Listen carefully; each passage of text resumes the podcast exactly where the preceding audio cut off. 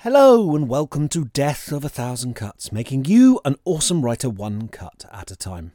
My name's Tim Clare, and this is a show about writing for writers, for readers, and for anyone who has a morbid fascination in how the story sausage is made. We have three central planks to our creative writing manifesto on this show. Plank the first, to make you write more. Plank the second, to make you write better. And plank the third, to make you happier as you do those things. Because it would be nice for you to be happy. I think it's an unequivocal moral good to make people happy, unless you're doing it by harpooning kittens for their amusement, in which case, I mean, that's a slightly unlikely scenario uh, with a lot of logistics. Uh, but and and and I actually imagine, and this is what passes for optimism for me, actually a, a niche audience. I think most people would react with horror to that ghastly uh, Gallerio impaled uh, young cats. But like the point is, I mean, that's quite a positive. It's quite a nice thing to think about humanity, isn't it? That most of us wouldn't enjoy that. Eh? We, you know, we'd often down on ourselves as people, but that would, you know, be a horrible scene, and most people would agree. So in these increasingly divided times, it's nice that we have, you know, common ground based on shared humanity and empathy and uh, love of animals. Uh, hello, uh, not quite what I was planning for my intro, but sometimes these things come up and have to be addressed, and uh, maybe. Maybe it was in the air. Maybe I maybe I'm just sort of tuned into the zeitgeist in a way I don't realise, and, and that will uh, strike a nerve for some of you, and uh, perhaps even hold you back from making both a terrible investment and a, uh, a moral error. Uh, in which case, I you make no apology for slightly waffling on my way in. If I can, um, if I can save one listener from ethical hazard and um, make some kittens uh, be better treated, then I, I feel like the show was worth it. But that isn't the central thrust of today's show. Today is me talking to the author, uh, Adam Christopher. I, I, am not quite sure why I paused in front of author there, as if I was reluctantly bequeathing the uh, the, the, moniker to him. Uh, he is an author. Oh, I, I, suppose I was what was happening was I was choosing between author and novelist.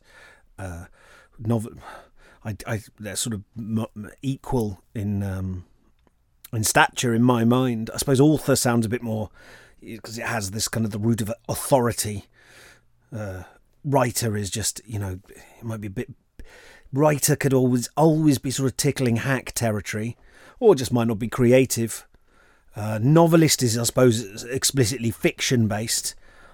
Author, you're sort of uh, colossus like uh, standing astride the entire canon. Um, but he is an author, it just happens to be. He's also a novelist. Uh, and he writes uh, original work and he also writes for different uh, properties. Like uh, he's, we talk about his new uh, book uh, in the novelization in the Stranger Things universe. We also talk a bit about Doctor Who. Um, and he's written. Look, like one of the things I will say is like I don't watch Doctor Who and I don't uh, watch. Uh, I haven't watched Stranger Things, although I know lots of people whose uh, opinion I expect to respect to super enjoy them. So it uh, you know when I was reading his his book, it, there was a little bit of an on ramp for me in terms of comprehension.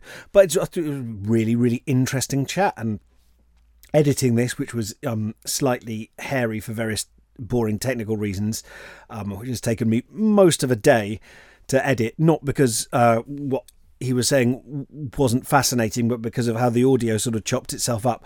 Um, actually, listening back, I was like, oh, this is actually really, really interesting. And actually, just gets really down to kind of nuts and bolts, practical stuff pretty quickly. Uh, it's really is a you know it's really cool to be able to talk about what it's like writing for a, another property. He talks about writing some elementary fiction as well, and how he started off writing fan fiction as well. You know how that was in. He was interested in Doctor Who fan fiction, so that is really you know some of the practical stuff about if you're writing in a world that other writers have created you know what how does that go how does that what does that go like you know like what are your restrictions what how how much do you have to plan how do you pitch for it things like that so um as well as just you know hearing about how we got into writing there's also some really really practical stuff so if you're interested in you know writing for other uh licensable content properties um I, you know, make it sound incredibly. It's probably like the least exciting way. If you're interested in playing and telling stories in some of the world's most uh, famous universes, or you know, universes, fictional universes that you love, um, this is uh, you know a good guide to that. But of course, he writes his own stuff as well. Uh, so I, I think it's a really, really uh, useful and interesting episode. Some crossover with my chat with um, Chuck Wendig, who you know has written the like Star Wars universe and stuff like that, uh, and and and just I just actually uh, a, a, a, terribly nice guy as well, and you know I challenge him on a couple of things, uh, not because he says anything like hugely controversial, but because I always want to sort of uh, drill down into what someone thinks, and because I think also the other thing that's going to be really useful to you if you are a regular listener to the show is I think um, Adam has some very different ways of working to me. Uh, I think he's you know probably temperamentally different to me. Uh, he seems much less neurotic than me. So actually, it's really useful to get another point of view, another way of working, another way of being a writer on the show because you know, I just think getting these different perspectives and getting these different angles at it, and he's, you know, certainly made a tremendous success of um, his way of working really just it just gives you more freedom. It's empowering to you. You get more choices in how you're going to uh, do this thing. So I hope it's super useful to you. I hope you find it entertaining as well. Um, I'll put a link to his book, of course, in fact, to a couple of his books in the show notes. So if you'd like to check out his work, uh, you can do that, and uh, uh, I'll put links there. Uh, certainly, you know, especially if you're sort of you like uh, novelizations of uh, stuff that you're interested in, or you know, if you like Stranger Things, then um, I think you know there's there, there's going to be loads there for you.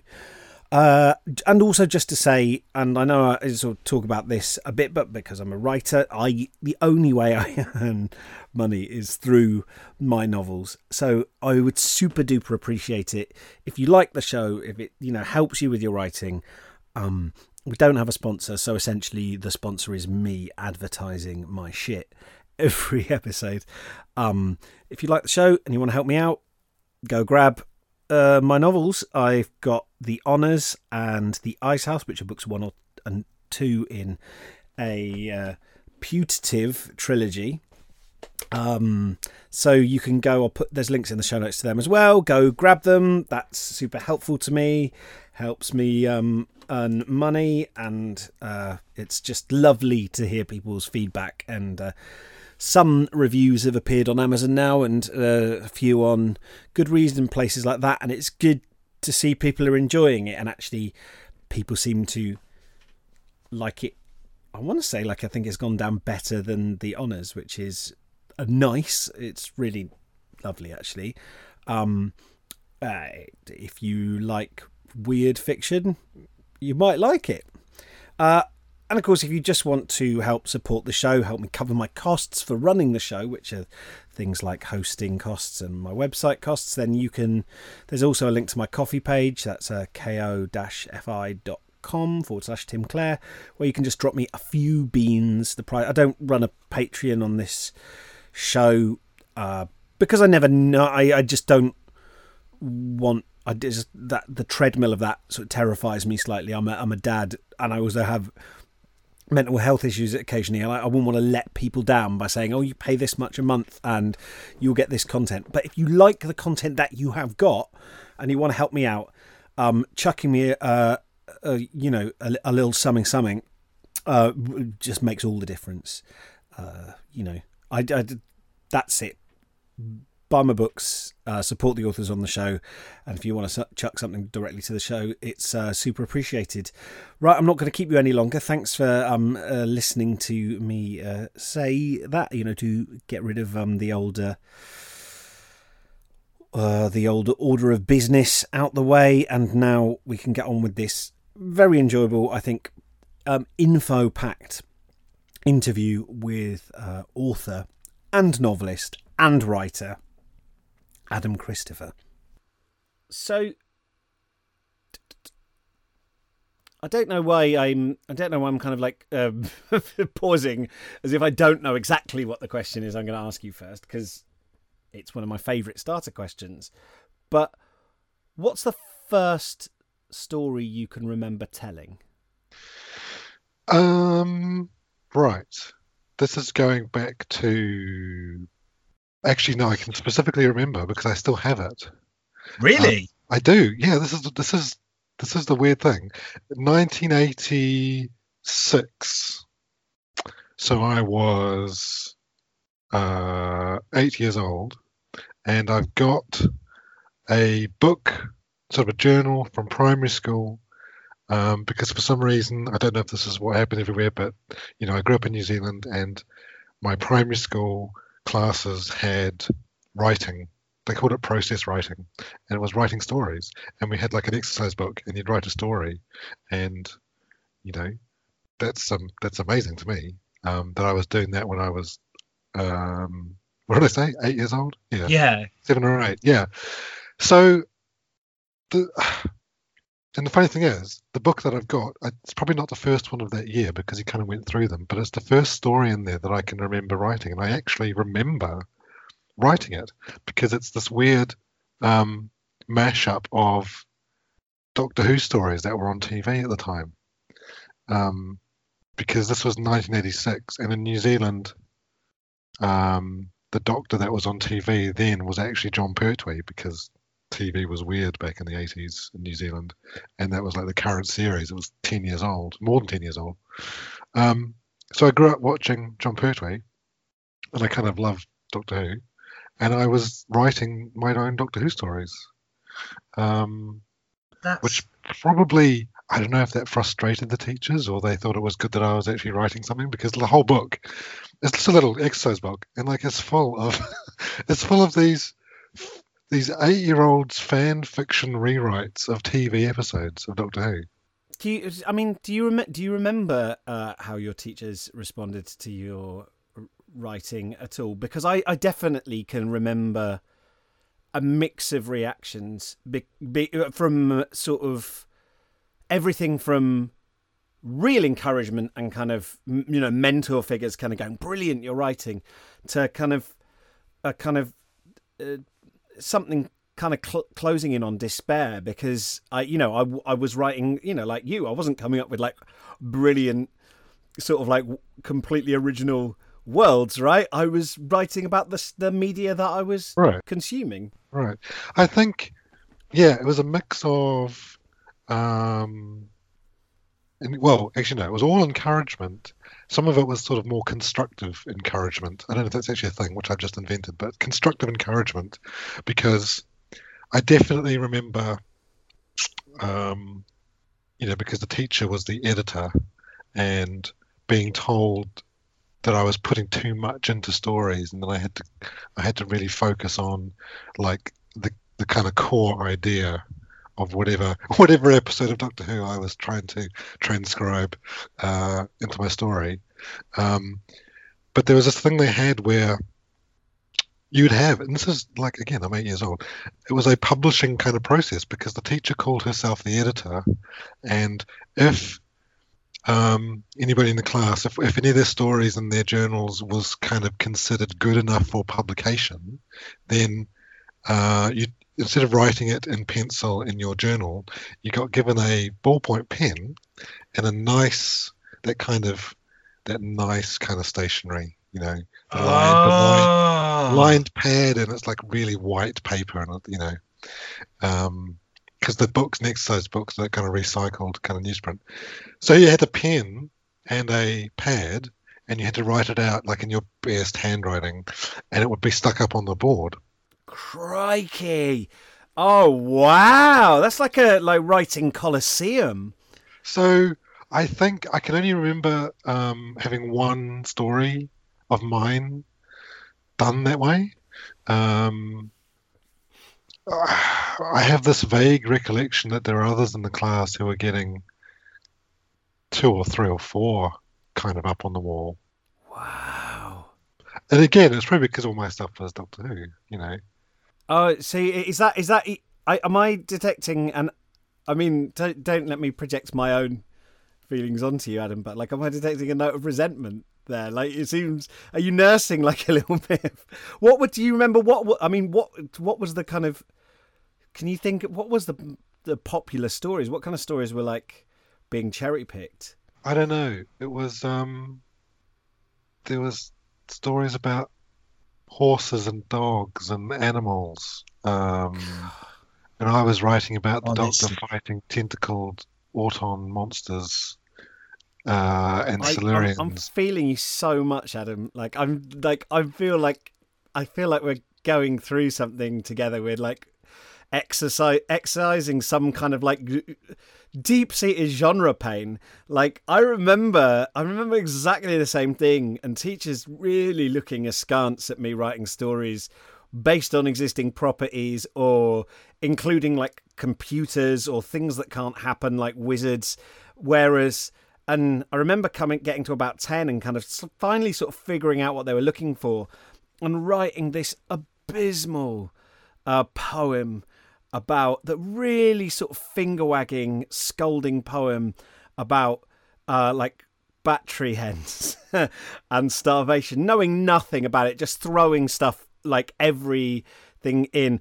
and and and being like asked to read it out in front of assembly and really being applauded and kind of having cracked the code but also feeling kind of sick like I'd like I'd given like I was doing what I knew would please the adults. Written to the market. Yeah. Kind of thing that you should never do in writing, right to the market.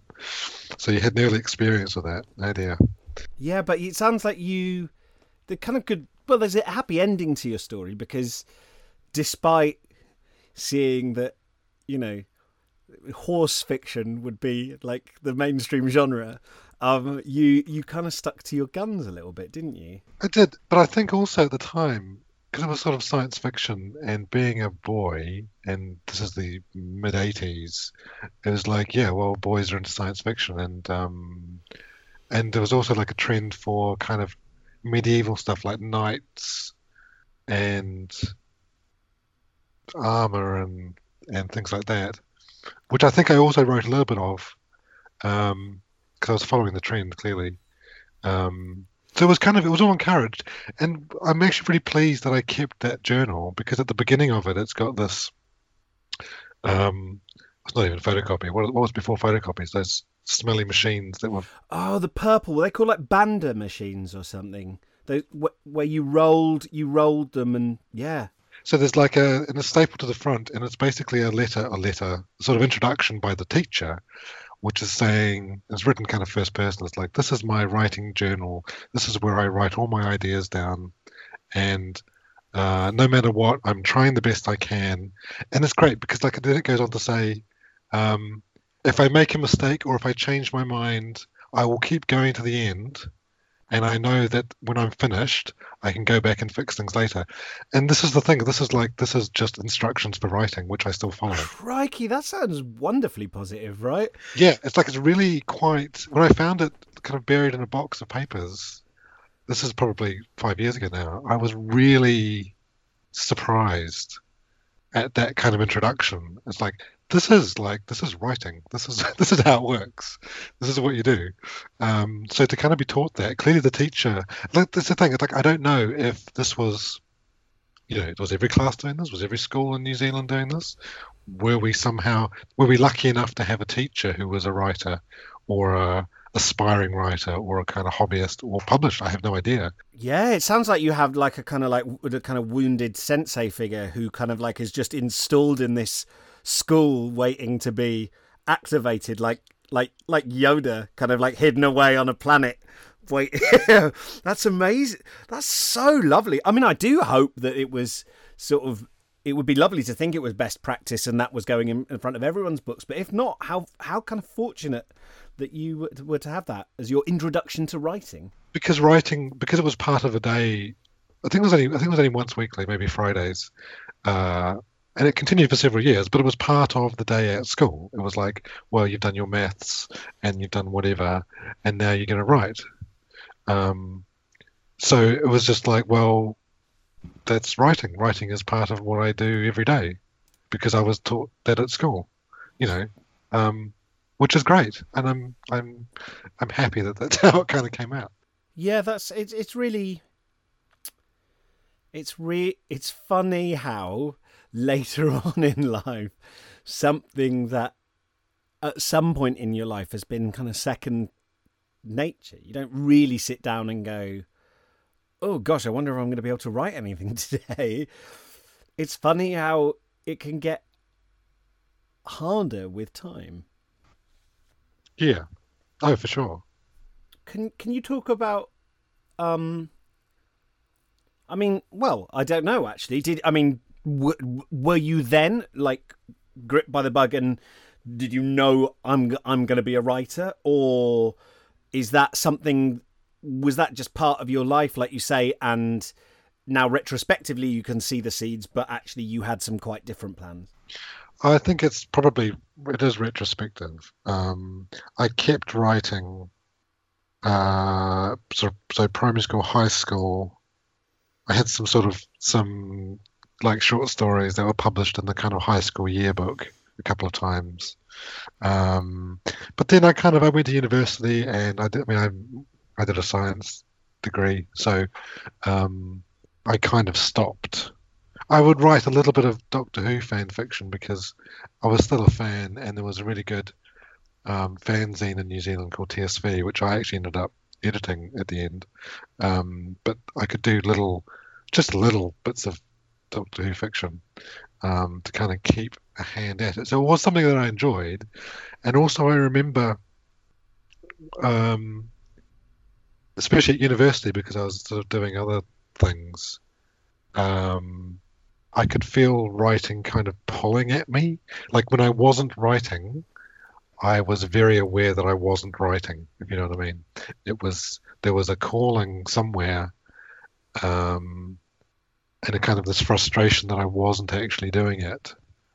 But I mean, I was busy. I was doing degrees and I was doing like pharmacology and um, all kinds of stuff. So I was busy. You know, I had other things to do. Do you, do you do you think that?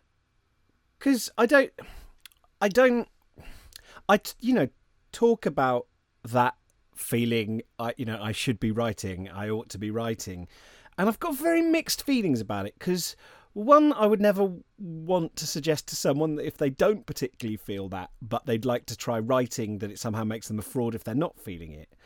But two, it do you ever find it difficult to like switch off? Because it sounds a bit like that thing, a feeling I should be writing, could very quickly mean that you never really, you never really are on holiday. Uh, is that something for you, or was it just a kind of was it kind of just like a yearning, like oh, one day I must go to Switzerland kind of thing? No, I think it was.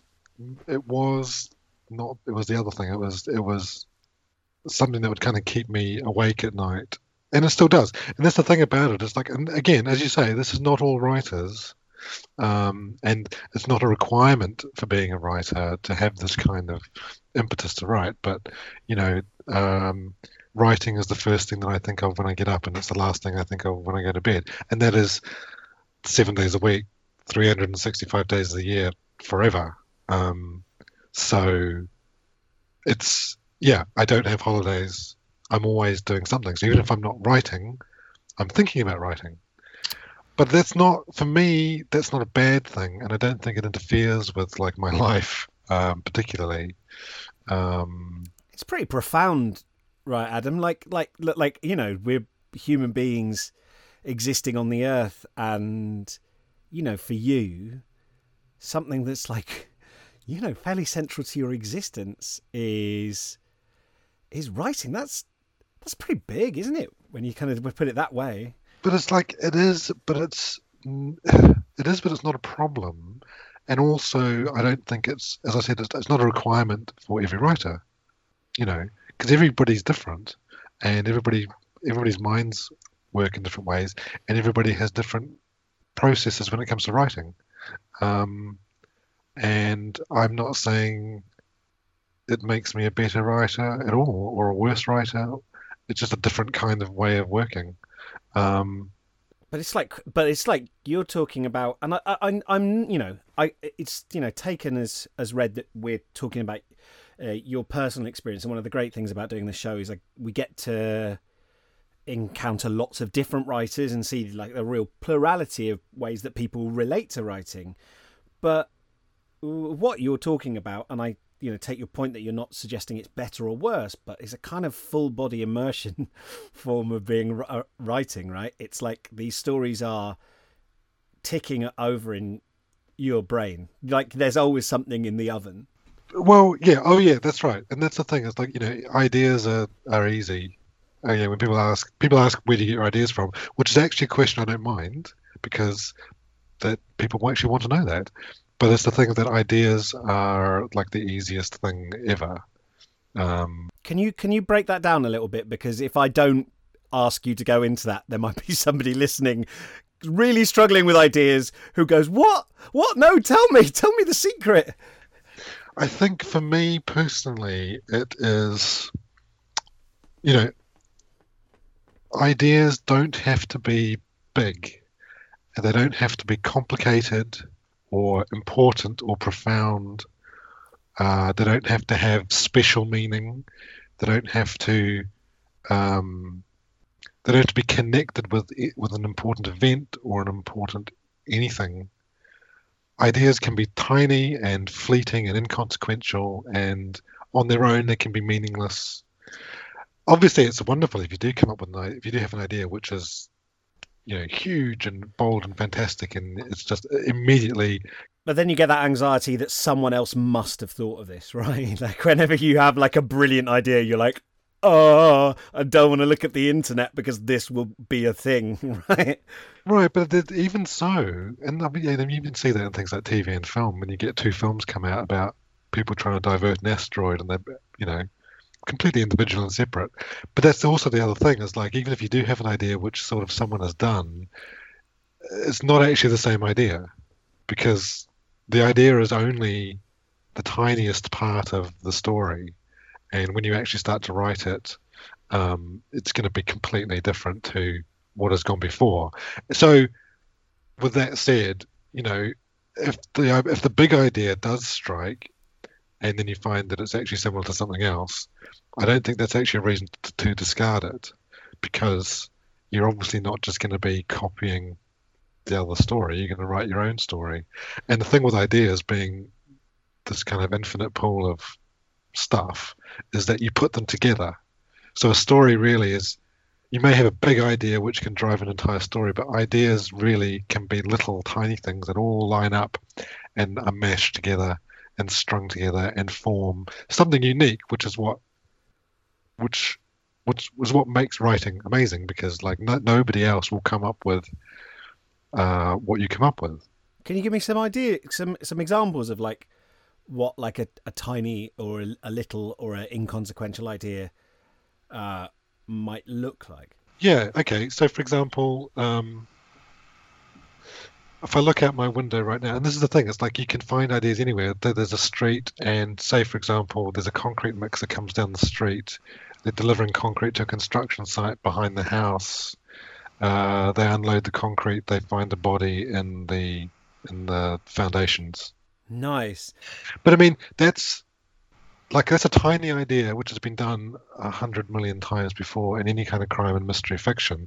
But it's something, and then you can take that and you can add it to something else because it has questions arise out of it. Then, which is like like because you can then immediately you can inflect that into who does the who does the body belong to what does it you know what does it look like? Um and and those start splitting it into sort of more and more unique things. What is then done about it? You know who's going to investigate this? Um who are the suspects? Immediately that idea that on its own your you know as you say may have been done before, although you know ideas are always new to somebody. But as soon as you start stringing the ideas together, I see what you're saying that it becomes unique. Yeah, the idea that's not the story. So the idea of a guy pouring concrete, finding a body in the foundations, that's not a story. That's an idea. Um, I think I have, you know, spoken to people who are, who are kind of wanting to write, and they say, well, they get this great idea and they start writing, and then they kind of they peter out after three pages or ten pages, and it's like, yeah, because you're writing an idea, you're not writing a story. Um, you know, this concrete mixer. If, what if it was the middle of the night that the guy arrives and pours the concrete? Then clearly, it's not really a construction site that's operating normally. So then a whole other bunch of other things spring up. So you can add, you know, that's another idea which you're adding onto the first one. So it's completely valid to ask where do ideas come from? Where do you get your ideas?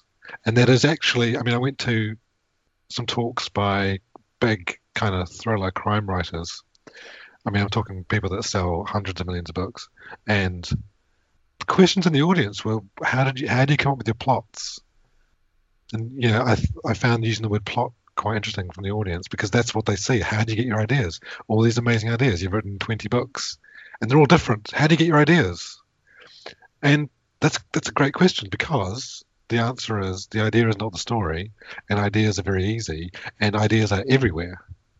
So the question is, well, not the question, but the idea is the idea is that you can that you put it all together, and you form a story, and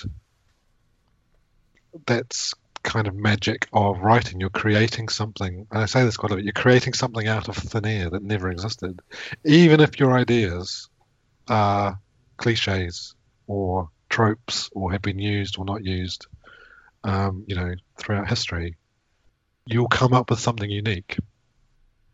So I think a lot of people they get stuck. They try to write the idea when they need to write the story.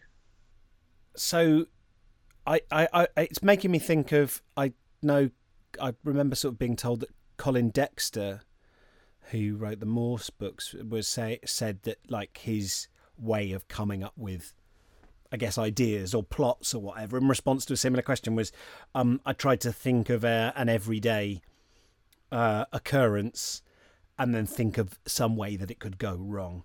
So, you know, with your cement mixer example is a really good one of that, right? You know, I think we would, most of us agree that a body in the foundations of a building was um, was was an everyday experience that has gone wrong in some way. I hope that we would see that as intrinsically uh, non-desirable.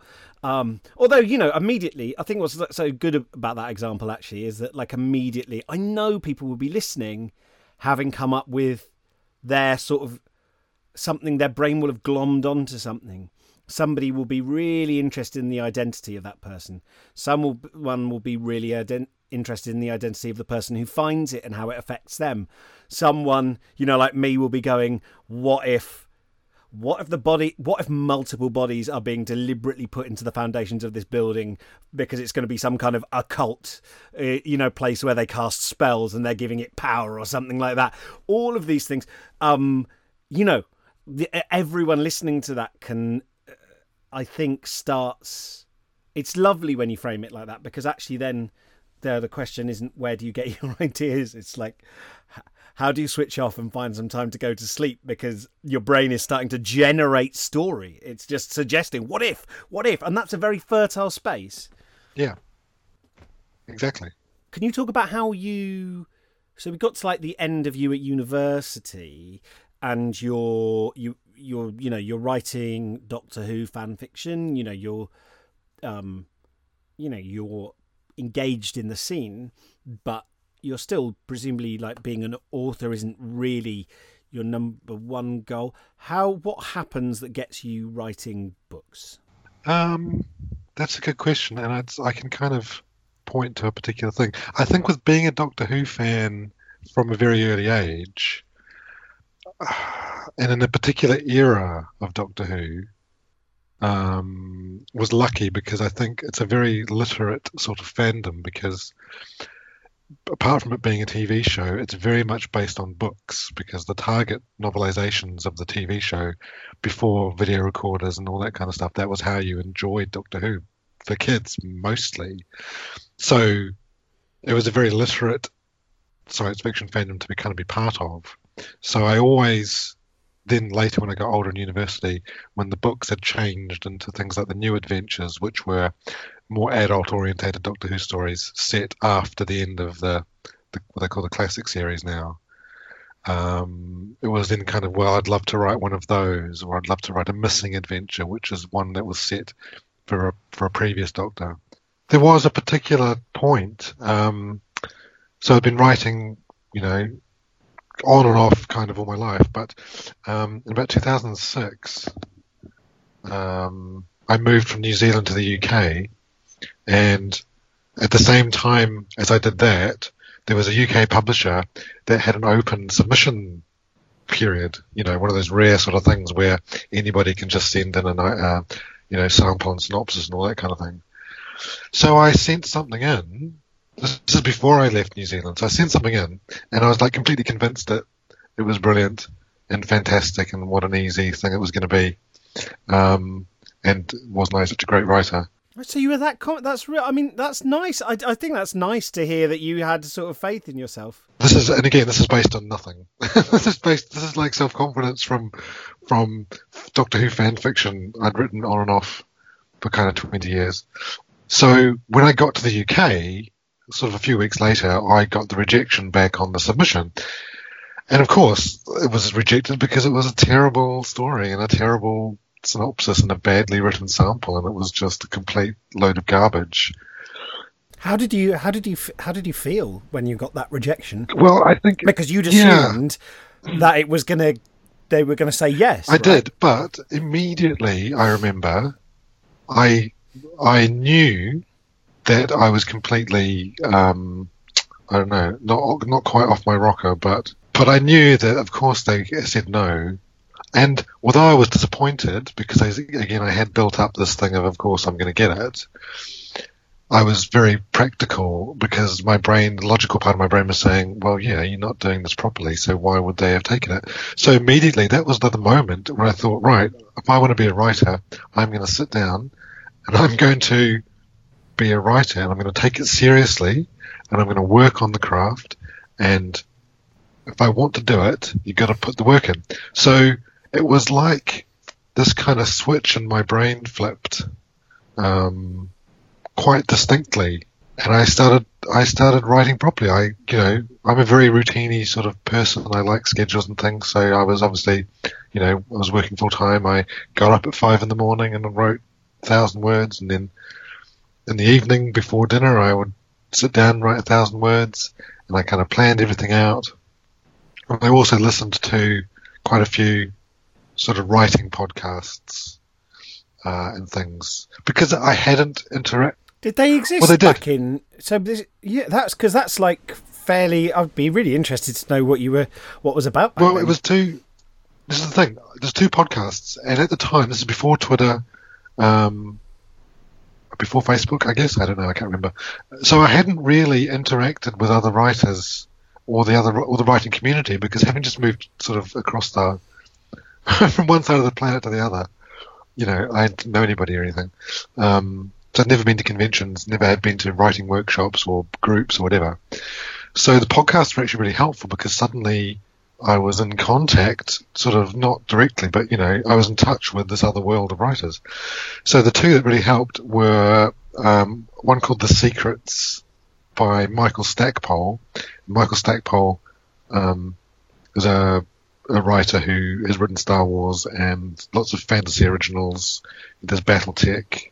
Um, you know, he's got he at the time he was quite well established, and the Secrets was a newsletter and a podcast. It was basically the craft of writing, and this was him just sitting in his computer talking about writing, which I found you know fascinating and so kind of illuminating. Um, and the other one was I should be writing uh, by Mur Lafferty now, that's still going, and Mur is a great friend of mine now. And her podcast, which was about not so much the craft of writing like Michael Stackpole's was, but it was her not struggles, but her day to day life of being a writer trying to get published. This is what 13 years later. She's written Star Wars books. She's written Six Wakes, which is nominated for just about every science fiction award there is. Um, so those, so those, the combination of those two podcasts coming at writing from different angles, uh, really kind of helped me out. Um, quite a lot. So I'd, I'd, do my writing at five in the morning, take the bus to work. On the bus, I'd be listening to the podcasts, uh, listen to the podcast on the way home, do my writing in the evening. Um, and that was it. And it was really that kind of work ethic and routine that kind of kept me going because, uh, you know, I didn't even know if I could write a novel length piece of fiction because a novel is obviously quite a long piece of work and much different to short stories or anything. Certainly to anything that I'd written before. So, um, over, I don't know how long it was, probably a few months, I wrote my first novel, um, which I, I, I had changed my whole mindset towards writing at that point because I didn't write the first novel in order to send it out and get it published. I wrote the first novel as training so that I would know that if nothing else, I could write a novel length piece of fiction. And even if it was terrible, it would at least kind of make sense.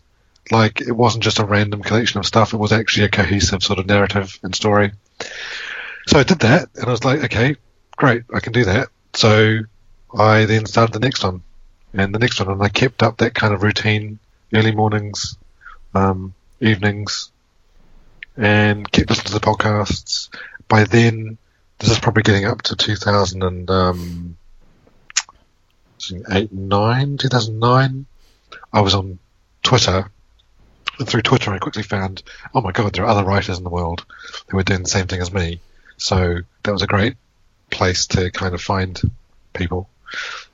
Can I just so? This is, is really, really interesting because I feel like your way of engaging with this is in some ways really similar to my experience, and in some ways is. Um, I don't want to say completely alien because that sounds like I'm being pejorative and going, "Oh, you weirdo," but just, um, can you speak a little bit about essentially what you're describing mm. is working two jobs, right? You're getting up at 5 a.m. Yep. You are putting out a thousand words. Now, I often go entire days without putting out a thousand words. I can't, I don't write that. But, and then you come home after working a full day's yep. work and you talk about sitting down and maybe doing another thousand yeah. words. And you're saying you're doing that like five days yeah. a week? Yeah. So essentially, what you're describing is working two jobs. Yeah. it, and I don't. What I want to. I suppose what I'm worried about, and please, please, you know, is didn't. Why do you think you didn't completely burn out? You know, just like working all day, but also you're. It sounds like you're doing very little except work at that well, stage. This is the thing. It's like during the day I was a medical writer, which is sort of so more uh, yeah. writing. I know it's yeah, a different. different it does it does use a different different part of your brain. Um, you know, because I did pharmacology at university, so I've got that kind of science background. But maybe that first novel I wrote as the kind of training grounds. I'm not saying I wasn't worried about the quality or telling a good story or making a cohesive whole but I was focused on can I do this? Can I even do this? So I wrote, and maybe that kind of set me up for later because I I was like, okay, I've got an hour. Let's write a thousand words, and I would type until I'd hit a thousand words.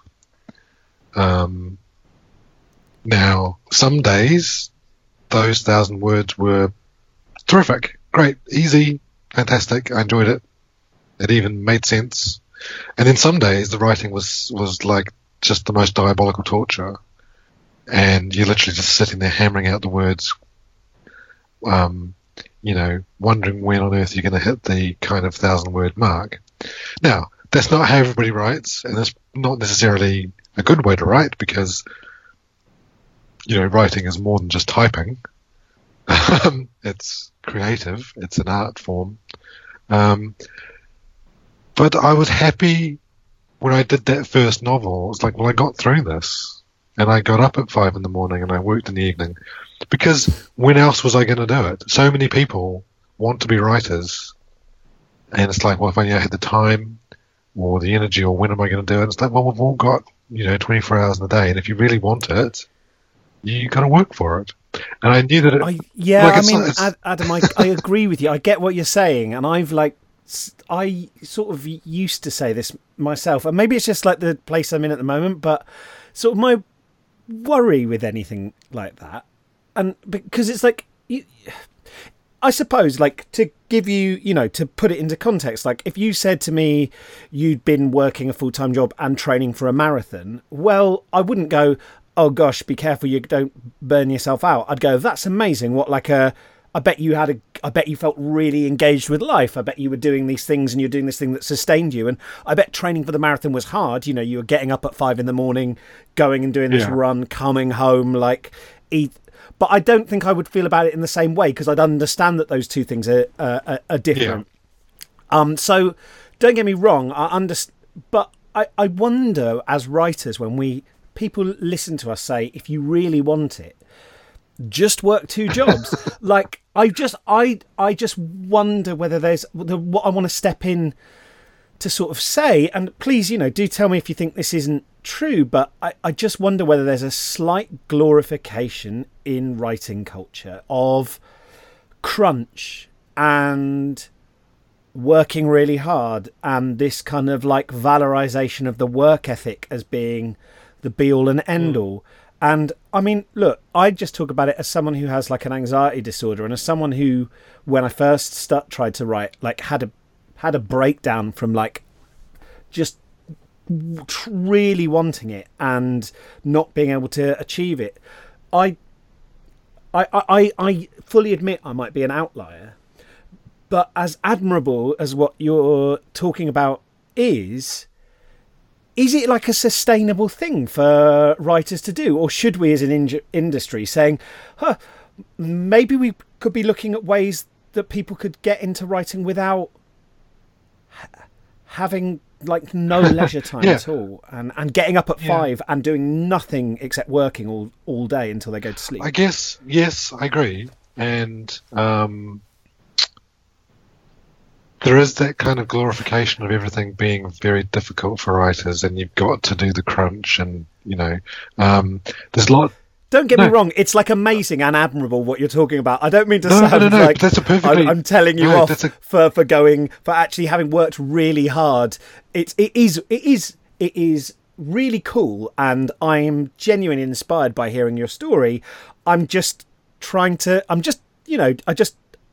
I'm just asking you because I think no, it's completely. I feel like I, am interested to yeah, know what you it's think. Completely, a completely valid way to look at it, and I agree with it. Um, in writing and publishing, there are lots of things that are glorified. Like it's so hard. Um, you got to put in the work. Like you know, it's impossible to get an agent. It's impossible to get a book deal.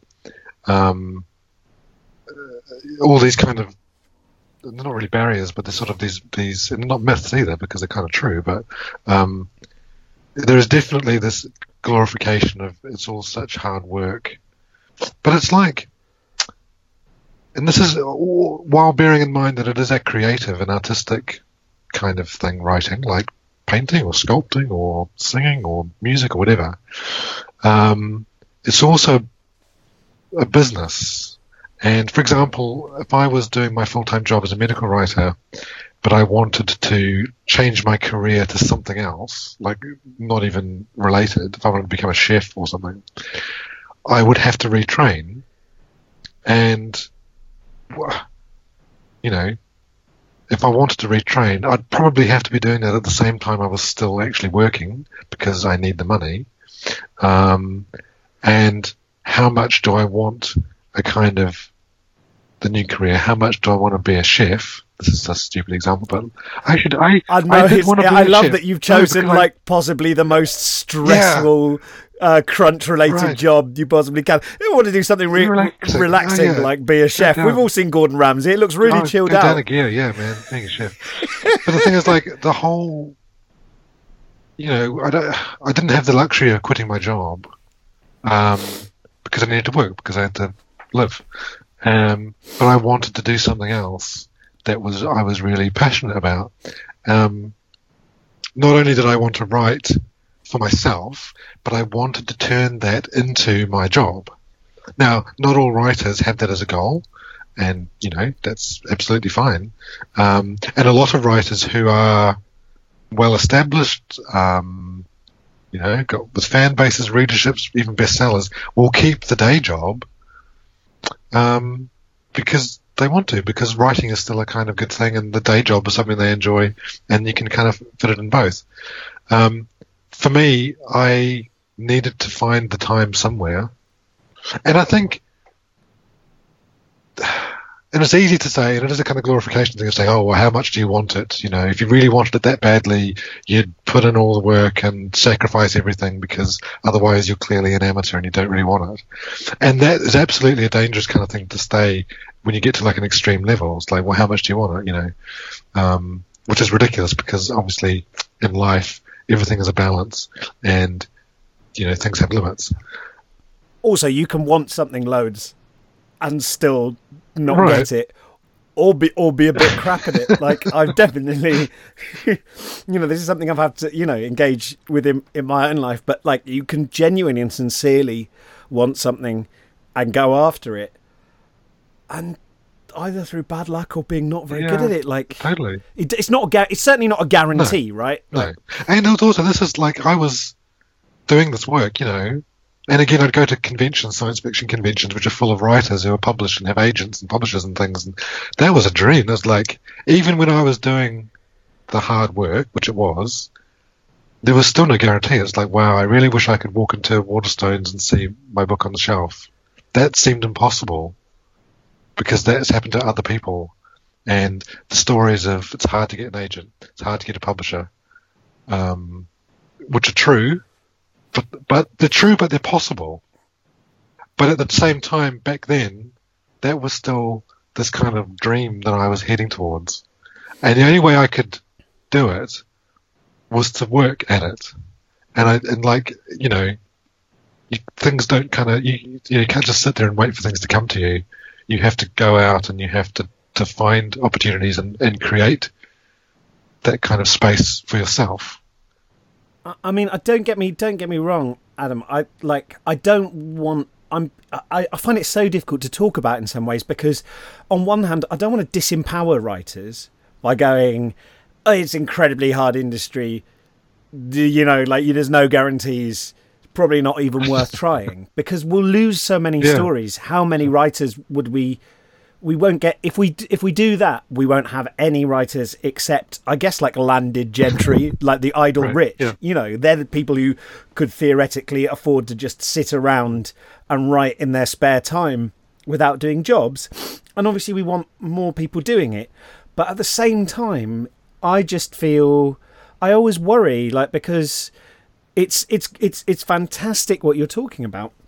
But i want I don't know how, how to say to to people oh like you should work you know you oh you should like it's hard right? I, I don't even know I honestly don't know what I think about it which is why it's so useful to hear you talk about think- it yeah, I and mean- and and the way you've done it is amazing because you didn't have those all those ins. You didn't have like a bunch of friends who worked in publishing. You didn't have a fat pile of money so you could just sit and kind of durdle at something. You were having to do work and that's amazing. And i don't you know i'm it's really inspiring and it's incredible. I sincerely mean that. I just Phew, it's just a hard I know how many people who email me through the podcast who really want to write, who want it so badly, and so I always feel very cautious talking about it because I know people's dreams and the way direction people take their entire lives um, come out of these decisions, and to go, you need to go and slog your guts out. I, that feels like a huge resp- and that's not what you said. Well- I should say that's not even slightly what you said, but that feels like a huge responsibility, and that's why I'm always. That's why I've got these very mixed feelings. No, and I actually I do completely agree, and I think you can kind of you can simplify it right down to say if you want to be a writer, no matter what it's for, if it's for yourself, if it's to be published, if it's to do it as a side hobby to a full time job, if you want to be a you know quit and become a bestseller, luckily if you're lucky, you just have to write, and whether it's 100 words a day, 10,000 words a day, if you wake up at five in the morning, if you do it at weekends, doesn't matter. You know, it doesn't matter how many, how much, how often, when, what time of day, where you do it. If you use a computer, if you write by hand, if you use a typewriter, doesn't matter. You just have to write. And this is where every single writer is different because every single, not only is every single writer's path to publication different, but also everybody's method and schedule and technique and craft is different. So yes, but you can keep saying uh, writing is very hard. You got to slog it out. It's a crunch. It's difficult. You know, you got to persist. You just have to write. Like that is it. If you write, everything else will happen because writing and the words are the key for everything. No matter what kind of writer, no matter what kind of direction you want to go in. Um, I did it my particular way because it suited me, and also because the whole thing of doing the work in the morning and evenings and doing that first novel, I had to get better because the more you do, the more practice, the better you get. And I was completely aware that I was having. I mean, you know, I'd done some Doctor Who fan fiction and some short stories, you know, which I thought were okay, but that's not a novel, and that's not the level that I needed to be at. So I knew I had to train myself. So it was like a I the thing about the marathon is quite interesting because yes, I was working full time job and I was training for the marathon. I think it's maybe it's like also like the advantage of um, being slightly slightly well, this is just from my experience, but being slightly embedded in nerd culture is that you have kind of like the paradigm of gaining experience points and Yeah. leveling up. So the idea that you can, if you work at a skill, you'll get better. Um, is sort of like baked into your brain in a way that people who believe that art the arts are just this thing where you're born with a talent. You know you have this divine gift that's kind of la- landed upon you and you're either you either have music or paintings or stories. Either they flow out of you or they don't. And there's no technique to learn. That's very disempowering and that actually does create a hierarchy. yeah. the idea that you can turn up and practice and through practice you'll get better um, then you know you can set your cruising speed but if you keep going you will get better. It- and, and i love that actually what you're saying that just if you write that's the basis to all of it. Because it actually what you know what i take from that is that the world of being a writer is accessible to anyone um, no matter how much time commitment they've got. You know professionally selling and the career side of it that's you know a little bit more funky and that changes over different years and what you're writing and all these things but the actual just being part of the writing community and writing and being a writer is accessible to ev- to Yeah, everybody. And i think that's like a wonderful Yeah. message. Totally. can you so we've talked sorry i'm sorry to sort of steer you towards the kind of like graft part of it rather than can i ask you to just kind of balance that and then i think we're going to get on to a couple of things you've written because obviously that would be that would like put a lot of this into context but what sorry i'm just going to Bless. I've got really bad Oh, hay dear. fever. Oh, excuse me. Um, uh, ugh. So uh, what I wanted to ask is, can can we talk a little bit about the joy side of it, like the things that you really enjoy about writing, the stuff when you're writing, uh, when you're having one of those days where the, the thousand words just like flows out. Yeah. Can you ex- maybe reflect on, you know, what you enjoy about that, or you know, like the t- what are the times in writing that really bring you pleasure or satisfaction, and uh, maybe you could reflect on what's going on there. Is there sort of you know are there ways that we can help create those situations or? I think yeah, it goes back to this idea of practice and getting better. Um, because now, having done it for quite a while, the know, the the enjoyment I get out of writing is is gone through different phases and different stages, and is very different now to how it was back, you know, when I was starting out. Um, now, the enjoyment I get is the way that the writing, this is on a good day, can kind of take over. And although I have an idea of what I'm writing and what I need to write, if I've got an outline I'm following or an idea or whatever, what happens as I type is not what I expect. And hopefully, on the good days, what appears on the page is better than I thought of, or better than what I thought I was going to write when I started. Um, you know, for example, right now I'm editing um, a short story which is coming out next month, and I know what the changes required are, and I know what I have to do with the characters, and I, I've kind of revised um, a chapter, not a chapter, like a section. And although it's editing, so it's not really, it's not writing fresh, but it's, I had to redo a whole section. And what I typed, what came out, what the character was doing and feeling was entirely the character's own creation. I was basically just transcribing transcribing what the character was kind of feeling and, and, thinking. And that's like the best kind of writing. And it doesn't happen every day, but that's when the enjoyment is because I can I finish and sit back and read it and think that is actually it's actually not bad. Um, and it's actually it's not bad in the sense that it's better than I thought it was going to be. And this has introduced surprising new kind of ideas or character actions or revealed other parts of the character that I didn't really know were there. Um, now, sometimes.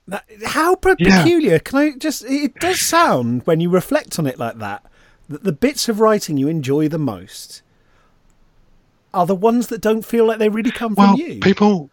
I've had people express kind of bewilderment at this idea that characters come to life and do things that the writer doesn't expect when the writer's the one in charge and doing the creating. Um, but it's the thing that happens with writers, I think, when you're really into the work.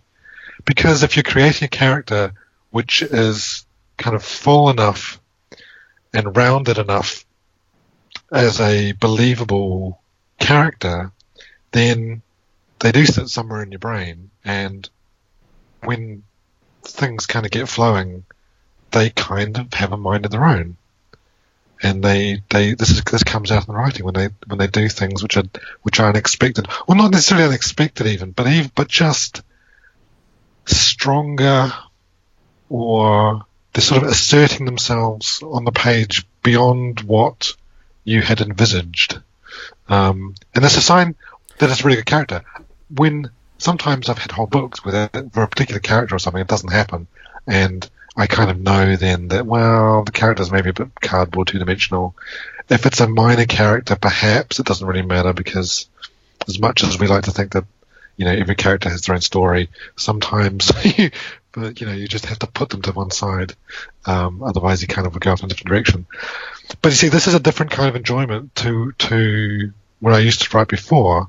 Um, where you know the first that first trash novel I wrote, the enjoyment I got was I actually got to the end and I had this big bundle of pages, and there was a kind of it was more a sense of satisfaction than enjoyment, um, because I knew that I was learning something and I was developing some new set of skills which would be, you know, useful later on, um, and there's still an enjoyment then and an enjoyment now of kind of bringing bringing ideas to life and linking ideas together to form a, a story.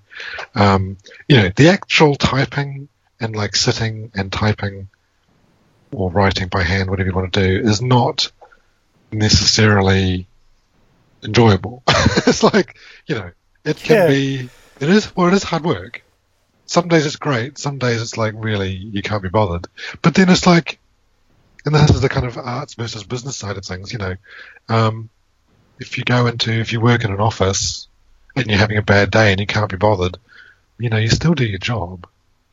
Um, it may be a tough day, but you kind of still do it because otherwise, what do you yeah, do? but uh, but you it may be a tough day, but I think the key difference is you you know you can't really excel in data entry. I'm sorry, that sounded like I was making a pun on the spreadsheet program. I'm not, but like you can't really like you with some certainly some jobs I've had where there's no you can't really be a flair player in the role Yeah. you're in. Like you either do the work or you Yeah. don't.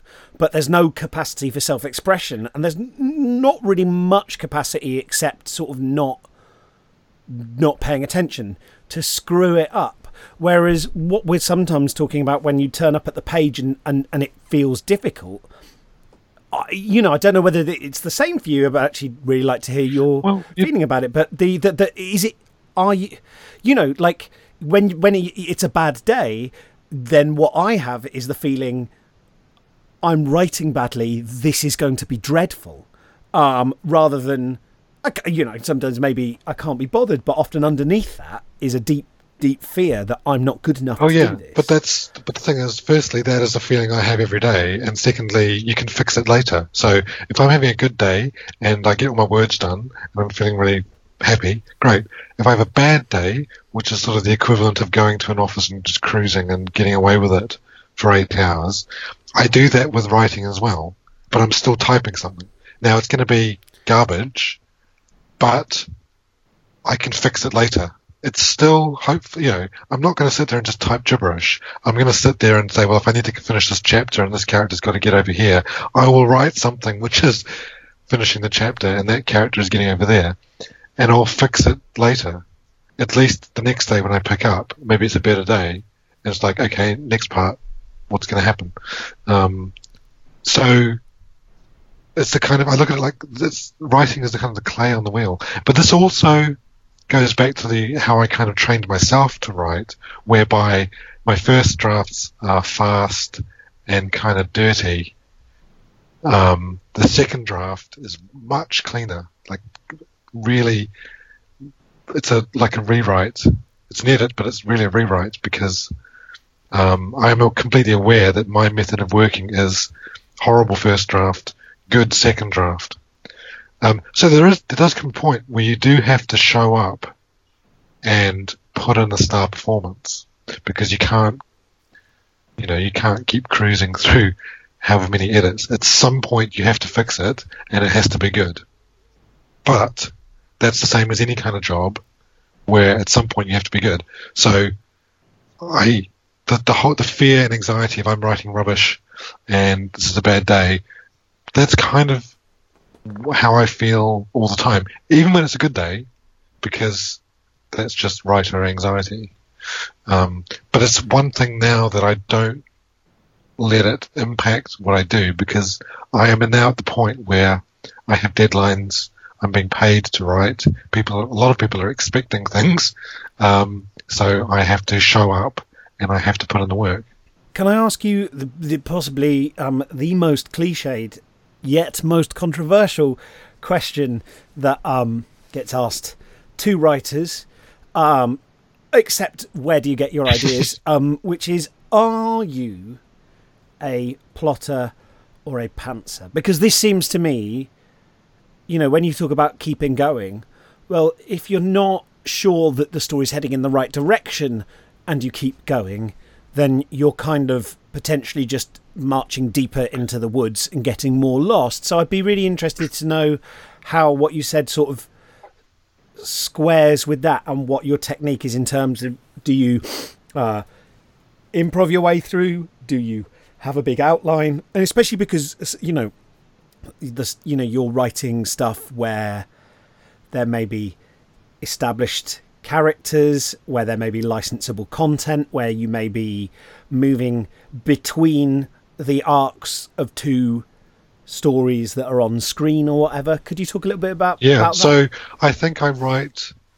Um, sort of somewhere in between the kind of the plotter and the pantser, so the the outline and the just make it up.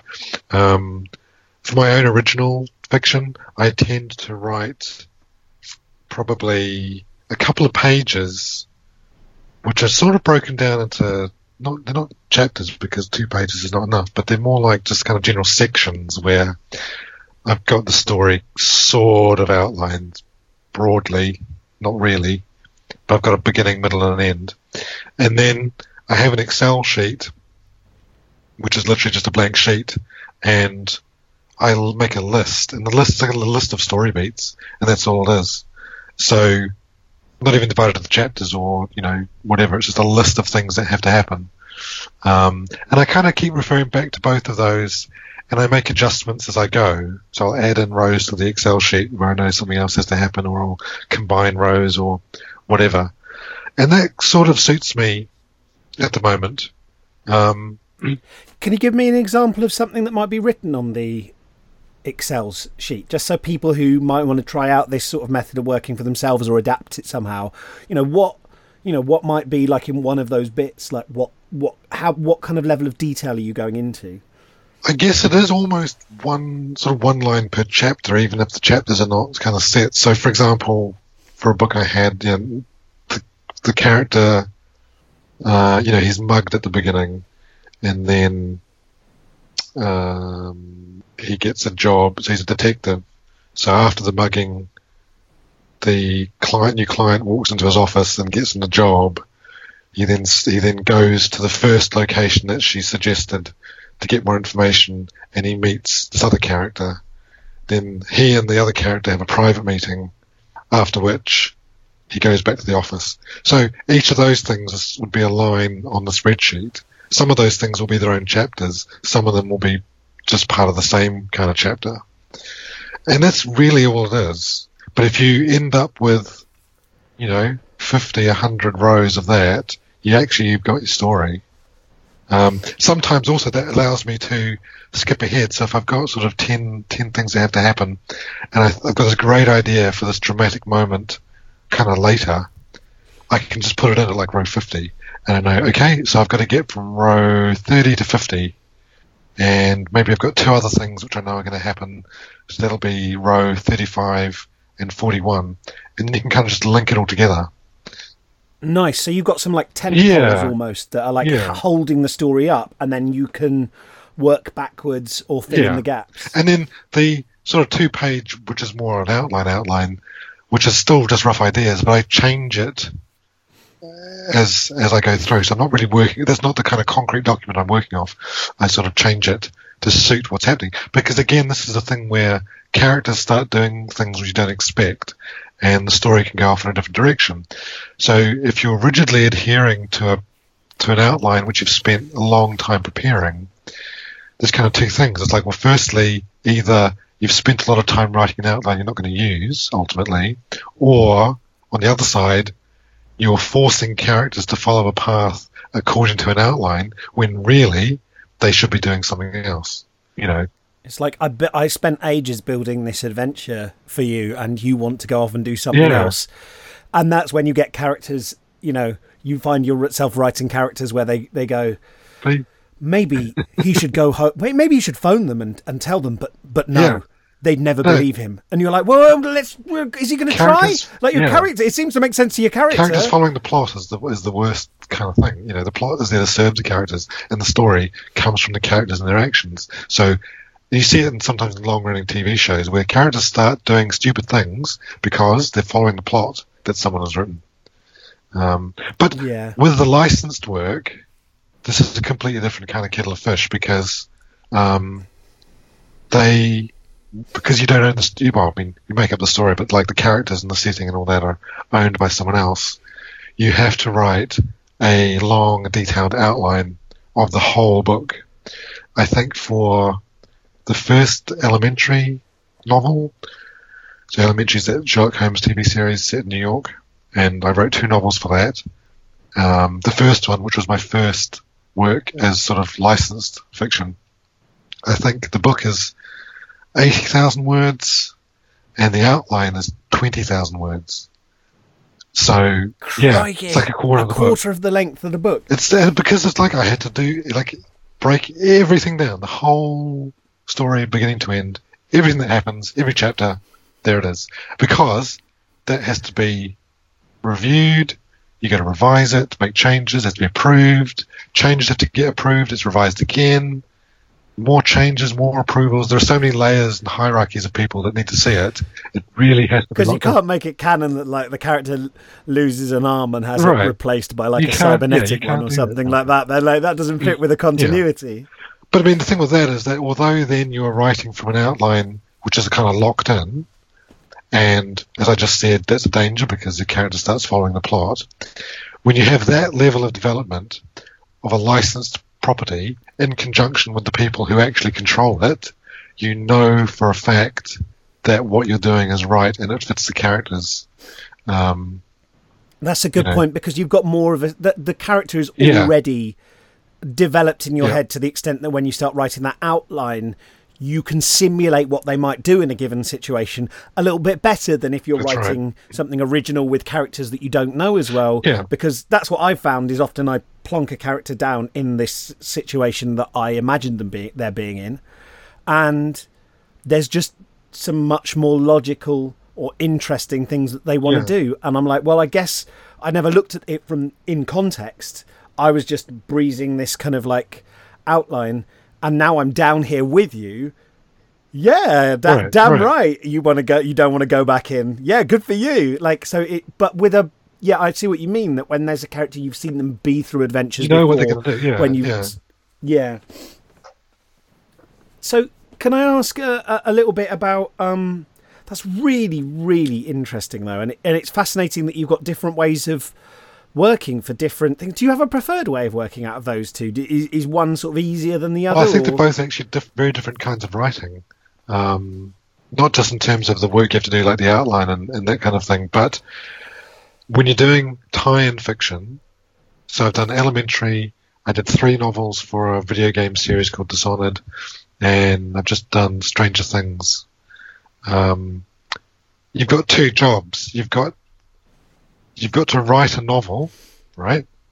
Of course, it's got to be a novel-length piece of fiction that is interesting, entertaining, well written. already, yeah. incredibly difficult on its own, right? Plus, you have to not only craft that story within the, the, the constraints of the property that you're working for, you then have to use characters that have not only um, have already existed, have been created by somebody else, but have been portrayed on screen by very fine actors who are very good at their jobs. Um, so you have to you have to kind of do all those things. So you have to really write a story and nail the characters and the setting and the story, as well as being novel length, has to fit within the universe of what you're writing. So it's kind of so it's like having a sword fight while being on the on unison. yeah, it's like it's it's double to triple the kind of work. Um, My goodness. So, my question: Can you actually? I wonder if you could dive into a little bit to um, uh, your Stranger Things book because that's just come out, and um, maybe, like, obviously, without too many spoilers, maybe you could talk about how you approach that and what it's about because that might give a good example about how you because you make it sound r- really tricky. And of course there are lots of people already out there who love the thing Yeah. you're writing about and That's are right. invested in the world and are invested in the characters. So how do you get around that? Because that sounds to me incredibly intimidating. Um, yeah, and it's because people know people know the characters, people love the characters, and you've got to get it right. Because if you don't get it right, the whole thing falls apart.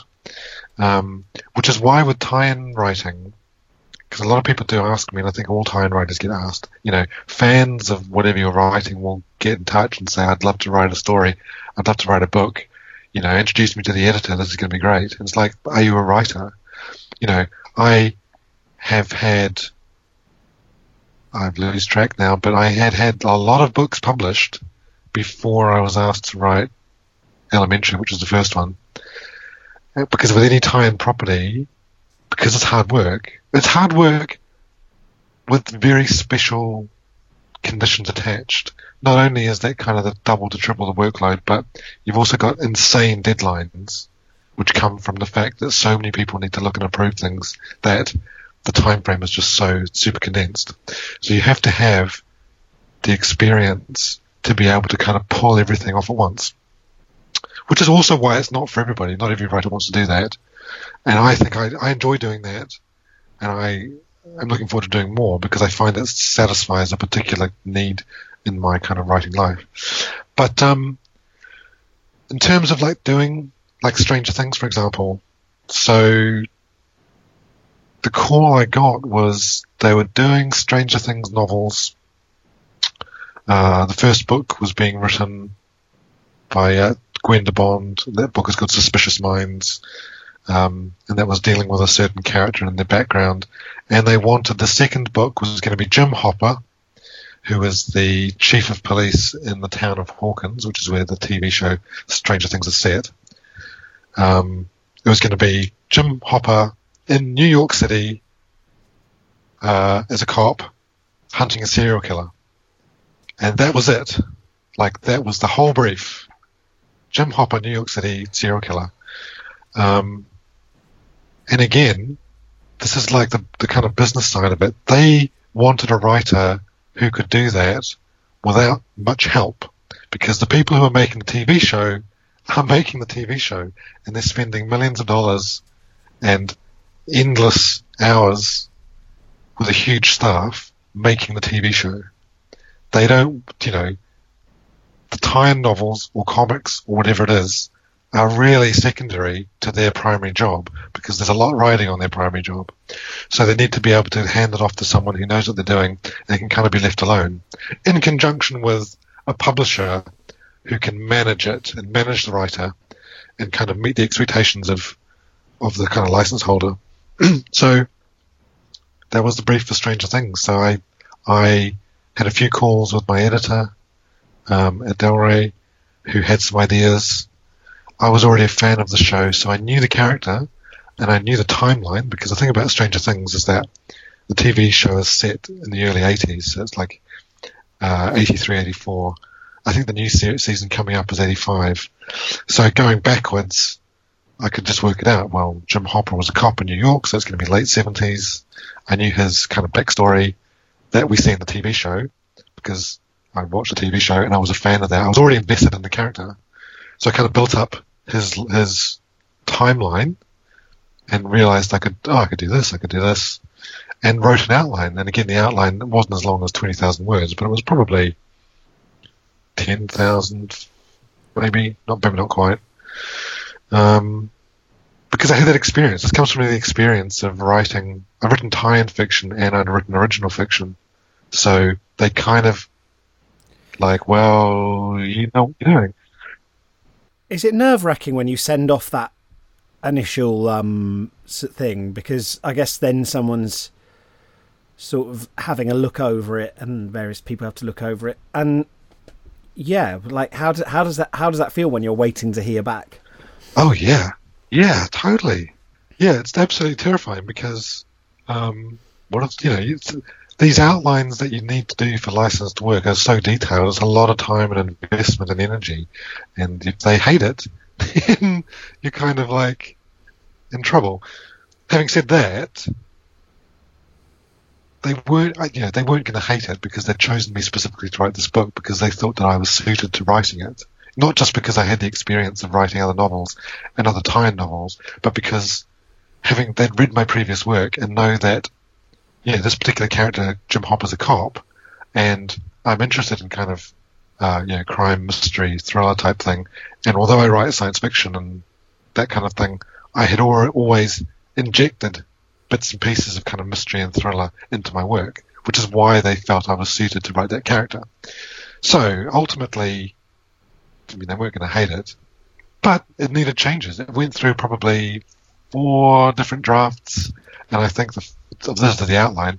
You know, the fourth and final version is quite different to the first one, but that's part of the process. It's, it's a collaborative process of developing the story, um, being able to work with the people not only at the editorial side and the publisher side who, you know, are really great editors who know their job so well, but the people that have written for the original property, in this case, you know, Stranger Things, a TV show, who really know it inside out and have, you know, have their own perspective on what the story needs to be and how that's going to fit in with the universe they've already established. Okay, how is that? Because um, I suppose, I suppose, like I, yeah, how how is that experience? Because I have written, I've I've like written for video games and stuff, and actually, to be honest, expected to find the process agony and really really enjoy the. yeah.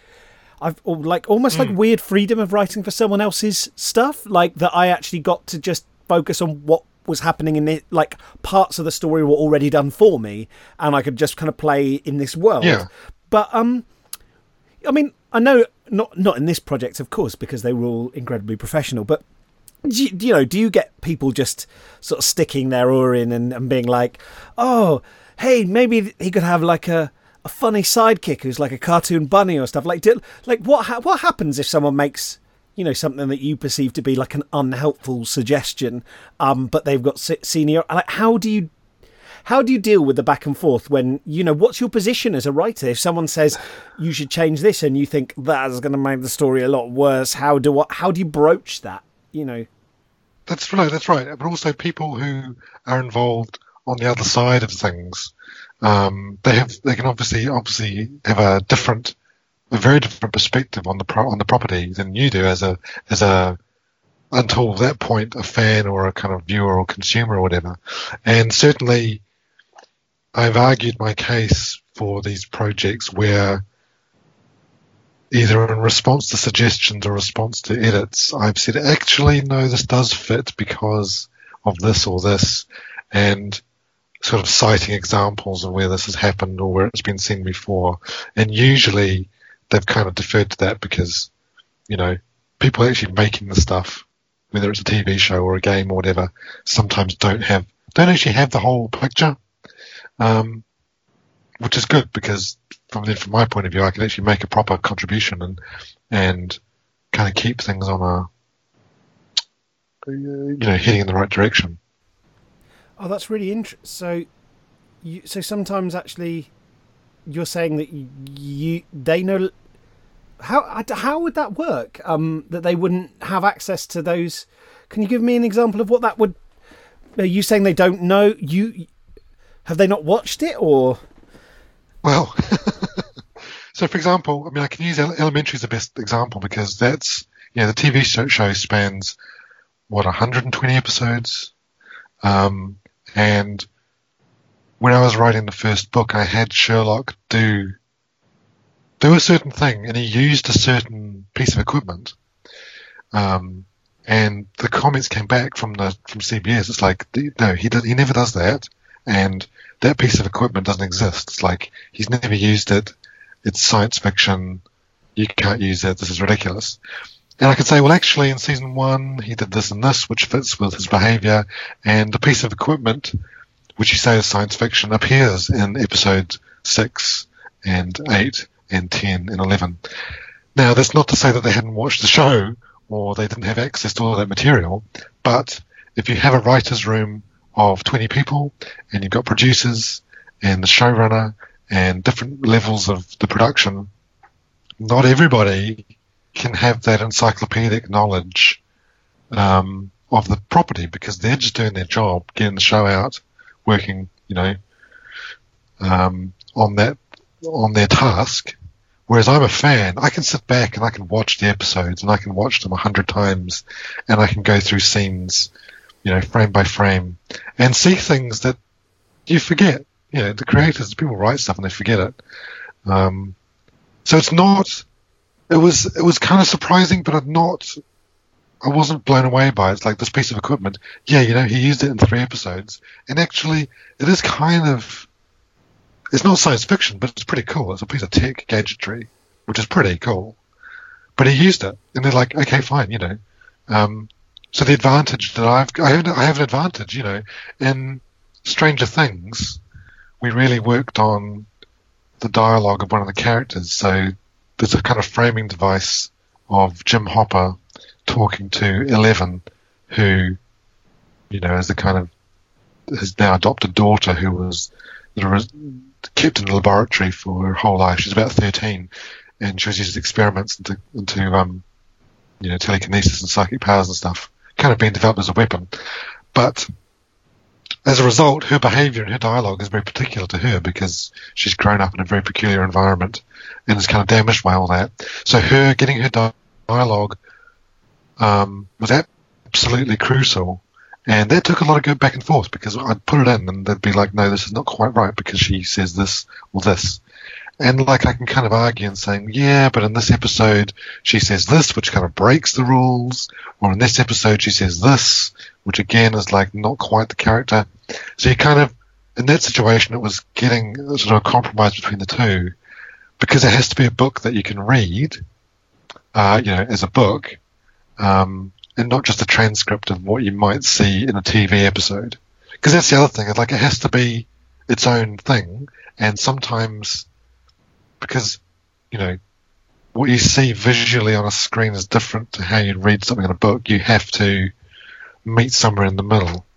Um, but again, it's not unexpected. You know, these people are making, they're spending a lot of time and a lot of money, a lot of effort making a TV show, and they can't be expected to have the same point of view as someone who can lounge around on the couch and watch however many episodes in a, in a row, kind of thing. Well, it sounds like in that instance, everyone's working. I'm sure it's true in all of the cases, but particularly in that kind of getting the dialogue right, it sounds like everyone's like sincerely committed to making the book. Oh yeah, yeah.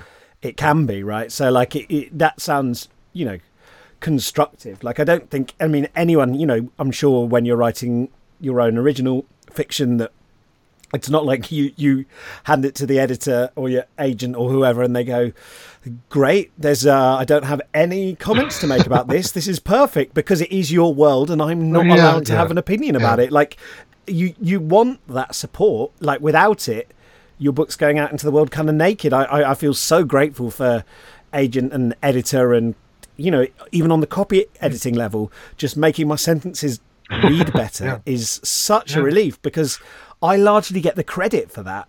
And I'm a much worse writer than any of my actual published books would suggest because I've got this phalanx of yeah. experienced professionals who step in and go, uh, "Tim, don't write that. that's right. That's, that's bad." Right. And, and then and then we and then we cut it out, and I'm like, "Phew!" I like. I had some spinach in my teeth, and someone pointed it out to me. Thank goodness. That's exactly what it is. Yeah, yeah. Can, can you um can you talk a bit about? Um, I just wondered. Thank you so much. It's really, really interesting and fascinating, and I can see how, for all those kind of issues of needing to please various people, it does also mean that you've got a kind of network of people giving you guidance and checking over the book. Mm. So you know, it sounds. So you know, in some ways it's intimidating, but I guess I also appreciate how. Um, you know you get to contribute to the larger yeah. sort of mythos yeah. of a property, which is kind of amazing. Which is what, what um, that that is that kind of attracts me as a fan because I wrote Doctor Who fan fiction because I like Doctor Who. So although this is not fan fiction, it's like this is it, it's kind of itching the same scratching the same itch sort of thing. It's like I can contribute something that actually exists in that world now, um, which is great. Yeah, and I and I would always sort of I'm always very minded to sort of knock down the distinctions, the hard distinctions at least, between uh, original fiction and fan fiction. In any case, I don't know anything that I, I've ever written that hasn't, at some level, been a disguised form of fan fiction. Maybe just like various bits of fan fiction kind of smushed hmm, together. Mm, yeah. But so many characters and worlds are homages to things I've loved, whether it's conscious or yeah. not. They're think I, you know, so much of what I write comes from me watching something and, and like as I'm watching, go, wow, that's a lovely brain toy to play with. That mm. kind of character or that magic power or that world or just that feel that it makes me have in my tummy. I wonder what would happen if X was transplanted into Y situation. I wonder what would happen if character Z had to deal with this situation that they haven't dealt with before. And I think, you know, so much fiction just original fiction is it's kind of fan fiction with the serial numbers Yeah, uh, yeah, filed up. that's right. But that, that goes back to the well, what's the thing you enjoy about fiction, and it's that kind of that discovery that you make as the writer. Um, whether that comes right at the beginning when you get the initial ideas, or whether it's when you're writing, you get deep in the draft and the characters does something weird that you didn't expect. Um, it all comes from the same kind of point, I think. Can you? I, I just wondered, Adam, if you could, because it seems to me like you're actually good at a lot of things that I'm not very good at uh, uh, as a writer, and so it's really valuable to have you on the show because you get to basically give an alternative way of working. Like I give as much advice as I can on the show, but I'm very aware that a lot of the emails I get are like. Now I've got your critical voice in my head, Tim, and I'm finding it harder to write. And I'm like, oh no, that is the genuinely the last thing I want um, they're like, oh, it's really good. I've got a much better sense of what's a good sentence or a bad se- sentence, but I can hear you in my head saying, don't do that. And that makes me a bit sad. Um, I was just wondering, like, if you could talk maybe a little bit about uh, if somebody's listening and they want to write, and I know you've spoken to this a little bit already, but um, some things that you could sort of pass on that might be, especially, I suppose, actually, what I'm asking for is kind of a veiled question because I'm always asking about myself as well. But maybe for someone who isn't as naturally or as by temperament organized as you, um, who maybe finds that kind of like discipline or self motivation a little bit harder. It, you know, are there some tips you can give us to sort of get into it, or some ways that someone might start applying a kind of like you know can you help on onboard us to the dark art of getting stuff done yeah see i'm a very dis- well I'm not, I'm not going to say i'm a very disciplined person. I'm a very routine based person. So i found that setting even a tiny routine um, really helps. A tiny routine would be before I sit down to write, I make a particular type of tea and I have it there at my desk. And while I kind of get in the mood, maybe I'll put on a song that I like on the computer. Like that's five minutes of routine. Can be, yeah. It's kind of this Pavlovian response to um, things. I respond well to that. I wrote a whole draft of a novel to one album by one band, and it got to the point where wherever I'd hear a song, I would be wanting to write the book, which is the ultimate. It's the ultimate tr- self training. It's kind of zombie like in a way, but um, but like this, just little things like that. It's like if it's very, you know, it can be very hard to sit down and write. And my overall advice is all you have to do is write. And it doesn't, as I said before, it doesn't matter where or when or how or whatever. But if there's a little thing you can do to make it better, that you know that when you have a chamomile tea, then five minutes later it's time to write. That's uh, that can be enough. Um, it can, it can, but it, it can eliminate the anxiety and the fear and the don't want to do it, you know, and I'm having a bad day. Um, and it's training yourself. It's, it's like it's not a trick or a shortcut, but it's like it's just a thing, and you can, you know, that's really it. And also, it doesn't take time or investment. And we've talked about like the crunch and the hard work and all that kind of stuff. And absolutely, you know, dive in, great. But it doesn't have to be. It can be the little things here and there. And if you can get yourself into that kind of habit of doing something, and I think it's the same with not just writing, but like any kind of project you want to do, you have to do it. And if you, and you have to get yourself to do it, which is the hard bit. So little things that you can find that just nudge you in the right direction. And then, you know, hopefully, yeah, they say it takes like three weeks to form a habit um, or to change a routine or something. So you just got to keep at it. Like, yes, it does require work and effort. Like, writing is not easy. Um, so at the same time as like, it doesn't have to be the super time crunched deadline hell, up all hours writing. Um, it's also not the kind of just wandering around, looking out the window wistfully, waiting for the muse to strike. Because if you train yourself, you know, the muse can strike at nine o'clock every morning. Um, you know, I mean, you soldier, have, you have said sol- you, yeah, but you have said yourself that like some mornings the muse doesn't exactly strike every morning. You turn up and lay Well- the table for the muse if it wants Yeah. to turn up, but Yeah. like sometimes it just doesn't come.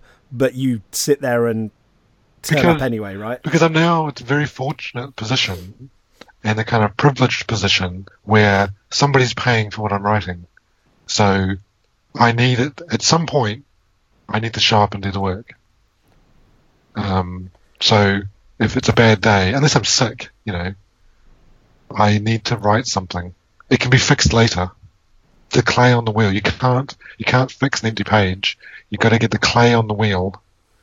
Uh, the book itself, or the story, or screenplay, whatever you're writing, can come later because you can you can carve that out of the clay that you that you put on the wheel. I think that, I think that's very. There's so many times where I've written what I sort of know is a bad chapter, and then later on in the book's construction, there'll be a bit scene that I go, oh, I should like foreshadow this somewhere, or set up that the person can do this, or give them some background. And you look and you find that scene where nothing really happens, and you go, oh my gosh, this is like the perfect Yeah, place exactly to like it. just paste that in. And now this scene's more interesting, and now I've set up this later one. I'm really glad I've got it. That's right. Yeah. Um, but yeah, that's the thing. Just just like write and don't worry about it. It's meant to be fun. If it's not fun, then why are you doing it? Um, because even though I kind of talked about or compared it to kind of changing career, it doesn't have to be. And for probably for most writers, it's not, which is which is fine, you know, because writing is is wonderful. Um, so yeah, just just if you want to write, write. Adam, thank you so much for your time and your answering all my uh, sort of diverse questions on writing. It's been genuinely really enlightening, and I, I, uh, I I, I would actually wouldn't just say that. I realise it sounds like the thing you would say at the end of an interview. I'm probably not going to end the interview by going, "Well, you know." Uh, it was worth a try, but um, you know they can't all be golden. But it's genuinely really, really interesting, and I find it so, so, so useful to speak to someone who I think is temperamentally different to me, writes different kind of thing. Because I, I think we can get so locked into our own ways of working, and it's really useful to hear someone go, "There are other ways." If people want to find you online uh, and you know find more of your work, where can they uh, where can they do that? Where's the best place for them to go? Uh, probably the best place is Twitter, where I'm on there is Ghost Finder. I spend too much time on there, so that's the best place to reach me. Um, my website is adamchristopher.co.uk, where you find all my books and stuff. And- I'll, but that's basically yeah, and. I'll, I'll put links to uh, the books we've discussed in the show notes Cool. and on my website. Good. So if anyone wants to uh, uh, grab one of them and uh, check out uh, your work, then they can do exactly that. Thank you so much for coming on the show. It's been really fun talking to Oh you. no! Thank you so much. Thank you so and much. everybody listening, I hope you have a fantastic week of writing.